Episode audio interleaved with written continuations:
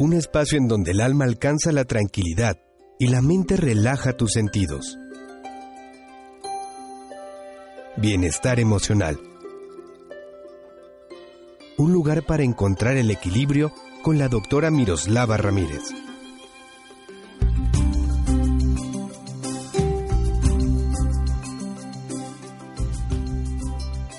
Amigos, ¿qué tal? ¿Cómo están ustedes? Soy Miroslava Ramírez, psicóloga. En este su programa Bienestar Emocional, el placer de vivirse pleno. Qué rico es compartir micrófonos con ustedes, qué rico es llegar hasta sus oídos y saber que vamos a compartir juntos este espacio para promover tu salud emocional y por ende tu salud psicológica. Hoy hablaremos, amigos míos, sobre técnicas para manejar la ansiedad y el pánico. Eh, la ansiedad es un problema generalizado en eh, todo el mundo y está cobrando más peso en cada ocasión, incluso llegando ya a padecerlo pequeños a, muy corta edad, digamos ocho años, nueve años. La ansiedad y el pánico forman parte de un conjunto de síntomas y signos que están apagando la vida de muchas personas, aislándolas e imposibilitándolas para vivir plenamente. Es entonces nuestro cometido en este tu programa llevarte ideas para combatir saludablemente este problema en concreto. Recuerda que puedes localizarme a través de las redes sociales como Miroslava Ramírez Psicóloga o a través de Twitter o Facebook de la misma manera. Puedes también escribirme un correo electrónico a mi, a mi inbox personal el cual es psicóloga.miroslavaramírez.yahoo.com. Podré leer tus mensajes, tus compartires, tus opiniones, también tus sugerencias de temas para abordar en este tu espacio de salud emocional y también podremos juntos intercambiar ideas acerca de situaciones personales que no quisieras ventilar en ningún otro espacio más. Bien amigos, entonces, hablando sobre técnicas para manejar la ansiedad y el pánico, vamos a la primera. Ya en otros programas les he dejado saber y les he compartido lo imposibilitante que es para un paciente con ansiedad el no sentirse comprendido por sus familiares, el sentirse marginado en su espacio de trabajo por no ser suficientemente eh, activo y, no estar en las condiciones como para poder emprender su labor de, una manera eficaz. Pero eso no es eh, el todo del padecimiento. Es preciso que aquella persona que padece de ansiedad o ataques de pánico caracterizados porque les falta la respiración, eh, sienten que se van a morir, entran en un estado de desesperación que no saben describir, su corazón palpita eh, de manera rápida, sienten que van a desvanecerse e incluso temen eh, tanto salir de su habitación o de su oficina cuando este tipo de ataques llega que logran Em, estos síntomas en conjunto anular la capacidad volitiva del propio paciente, es decir, eh, lo congelan al grado de que no pueden buscar ayuda o se congelan para poder ponerse a salvo de este tipo de ataques. Entonces, como, como lo escuchamos, no suena nada alentador y sin embargo hay alternativas para que tú como paciente o tú como familiar o amigo de una persona con este padecimiento puedas sugerirle las siguientes ideas. Eh, en, primer, eh, en primer lugar tenemos la técnica de control de ansiedad, distracción. Probablemente tú has intentado esto y te ha dado medio resultado o probablemente tu nivel de ansiedad haya llegado ya a un nivel tan alto que ya no funciona esta técnica de control de la ansiedad. Seguramente eh, antes de, que escuches esto ya estarías como analizando, ¿no? Que, que tú lo has practicado en cierto momento y que al menos en algunas ocasiones te ha dado resultado. Pero ah, esto es un ejercicio más consciente que inconsciente y, y te voy a dar algunas técnicas que no son tan tan inconscientes, ¿no? Y algunas otras que tienes que hacer más vivas de una manera más literal y más práctica.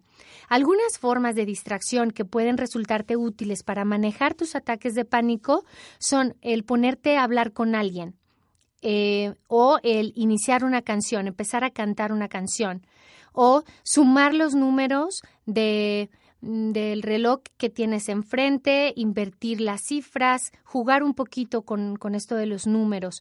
Incluso si estás manejando, puedes eh, detenerte y empezar a contar lentamente en espacios del 0 al 15 de manera inversa y de manera lenta.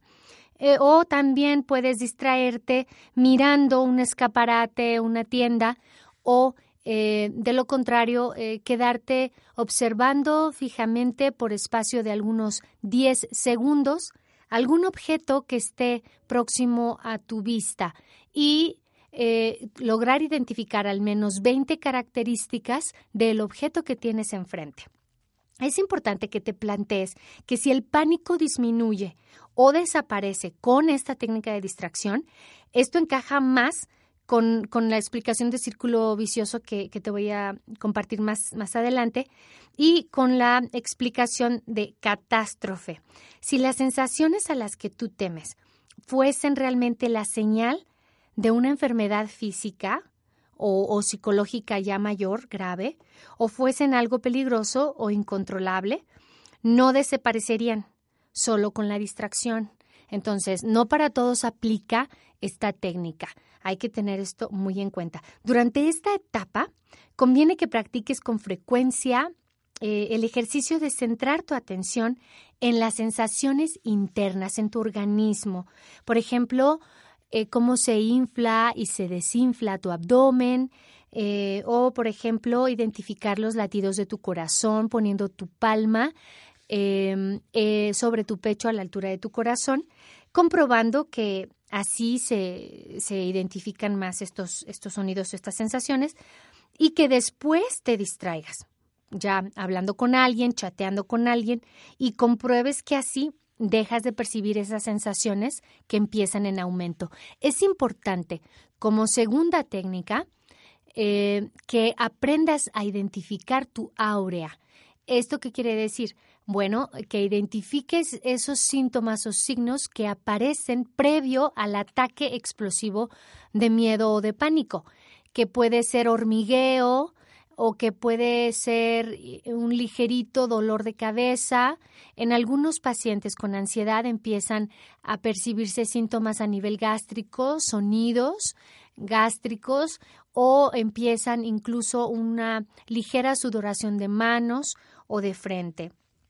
Por ahora, también es recomendable que uses la distracción para reducir la ansiedad y el miedo siempre que estos aparezcan.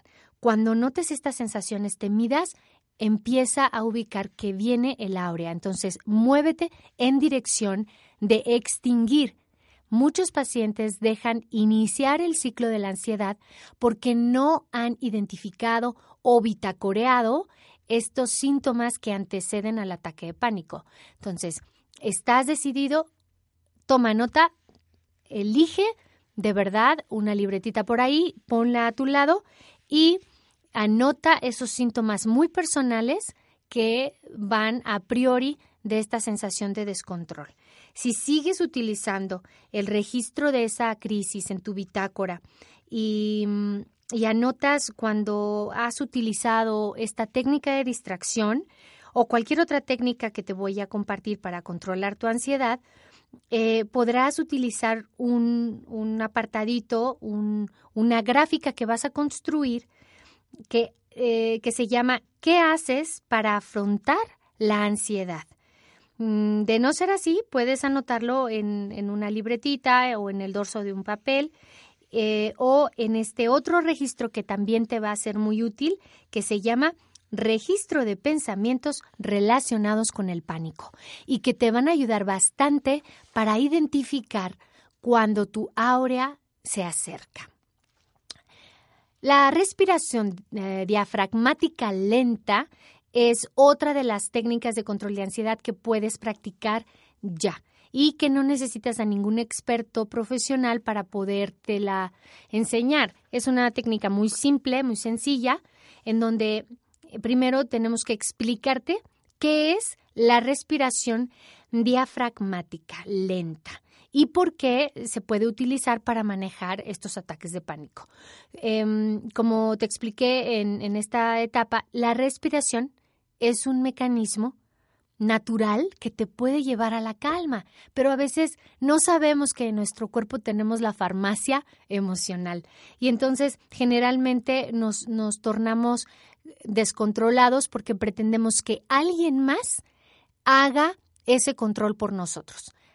Nada más lejos de la realidad. Ubica que si tú tienes un trastorno de ansiedad, em, la mejor idea sería conocer cómo funciona en tu cuerpo, ver qué es lo que haces para detonarlo sin tener la intención consciente. Eh, aceptar que tienes este problema y que tú eres el idóneo para empezar a combatirlo. Como, como te había explicado en, en el bloque anterior, esto, esto de la respiración diafragmática lenta eh, va como sigue. Por ejemplo, la respiración aumenta su frecuencia e intensidad cuando hacemos ejercicios o sentimos la ansiedad y disminuye y se vuelve más estomacal, más del diafragma cuando estamos relajados. Incluso decimos que tenemos pancita floja, ¿no? También ocurre al revés. Si aprendemos a respirar en forma diafragmática lenta, esto puede ayudarnos a relajarnos y a controlar, incluso a frenar un ataque de ansiedad. Elegir el autocontrol en vez de la medicación es la mejor de las ideas.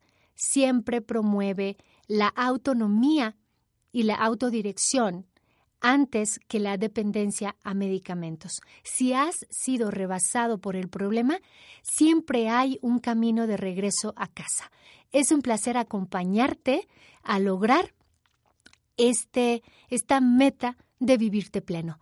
Recuerda que soy la psicóloga Miroslava Ramírez, tu psicóloga en línea, que puede atenderte a través de mis puntos de contacto. En mi email puedes localizarme como psicóloga Miroslava Ramírez arroba yahoo.com. Recuerda, psicóloga.miroslava arroba yahoo.com. En Facebook o Twitter puedes encontrarme como Miroslava Ramírez Psicóloga. Para despedirnos, eh, debo anticiparte que en nuestro próximo podcast estaré dando secuencia a otros tips más superiores, más intrapsíquicos para el control de la ansiedad. Espero que sigas paso a paso cada uno de ellos y que puedas compartirme cómo te has sentido. Muchas gracias y hasta pronto. Gracias por escucharnos. Sintoniza a la doctora Miroslava Ramírez la próxima semana en Bienestar Emocional, tu espacio para encontrar el equilibrio en cuerpo, mente y espíritu.